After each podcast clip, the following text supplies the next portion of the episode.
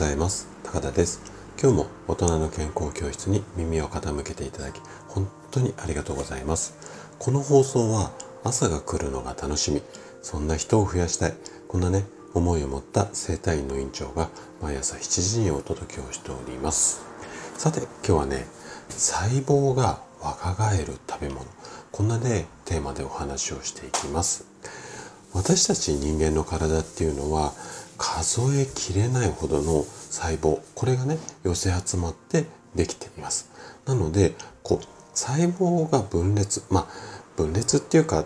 うんちょっと分かりやすい表現で言うとまあずっと活動しててうんと疲れちゃったらその細胞が死んじゃって新しい細胞が生まれ変わったりするんですけどもこれをね新陳代謝なんて言ったりしていますがこの新陳代謝とかがね順調に進まないとどうしてもね老化しやすくなってしまうんですよね。でこの細胞分裂まあ括弧で新陳代謝っていうふうに言った方がいいと思うんですがこの、うんと、新陳代謝を活発にして新しい細胞をどんどん増やしていくためには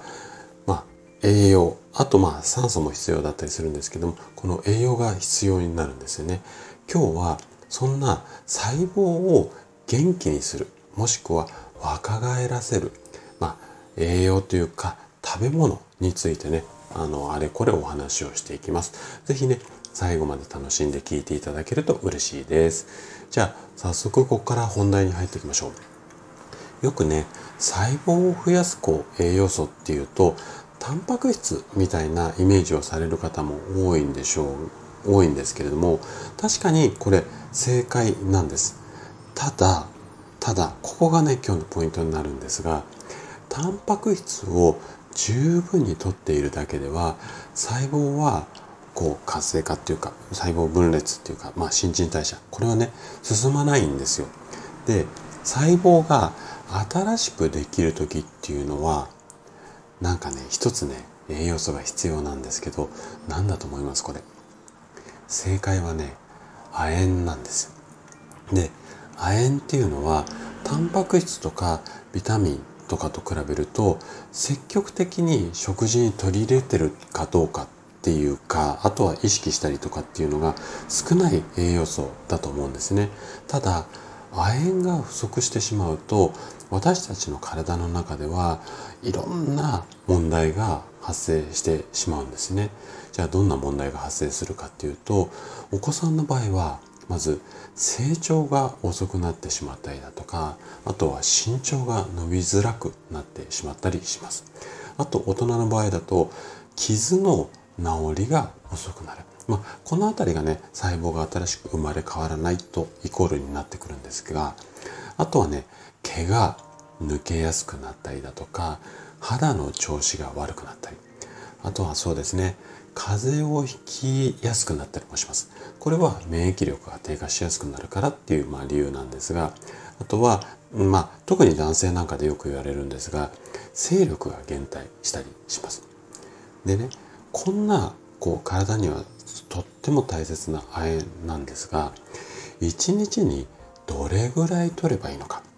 この辺りもね、えっと、目安っていうのが一応あります。で、2015年度版になってしまってちょっと古いんですが、食事の摂取基準っていうのを、まあ、あの、発表されていて、で、この中の基準で言うと、男性で成人の方はだいたい1日 10mg 女性の場合は 8mg この辺りを、えーと、亜鉛毎日取ってくださいっていうような基準になっています。でこの 10mg って言われてもピンとこないと思うんですが食品にするとね牡蠣あの海の方の牡蠣ありますよね。あの牡蠣がまあ普通サイズって言ったら、まあ、ちょっとどれが普通かってなかなか人それぞれ難しいと思うんですがこの普通サイズで4個ぐらいでだいたい 10mg っていうふうに言われています。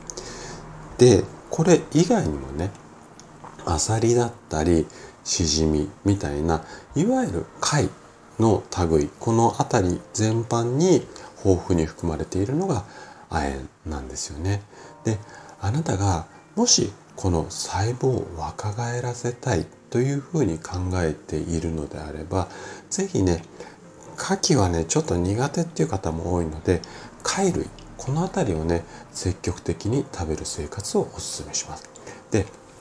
あのこれねちょっと、えっと、話脱線してしまうんですがよく病院なんかで寝たきりになってしまって背中の辺りに床ずれができたりする方って非常に多いんですよ。そういう方にもね、亜鉛ってよく処方されたりします。これは要は亜鉛を、えーと、処方することによってこの床ずれのところが、まあ、細胞が新しくなってすぐ傷が治るようにっていうことで亜鉛を処方したりします。まあ、こんなのも予備知識として持っておくといいんじゃないのかなというふうに思います。はい。ということで今日のお話はここまでとなります。そしていつもいいねやコメントいただき本当にありがとうございます。皆さんの応援がとっても励みになっています。今日も最後までお聴きいただきありがとうございました。それでは素敵な一日をお過ごしください。トライアングル生態の院長高田がお届けしました。ではまた。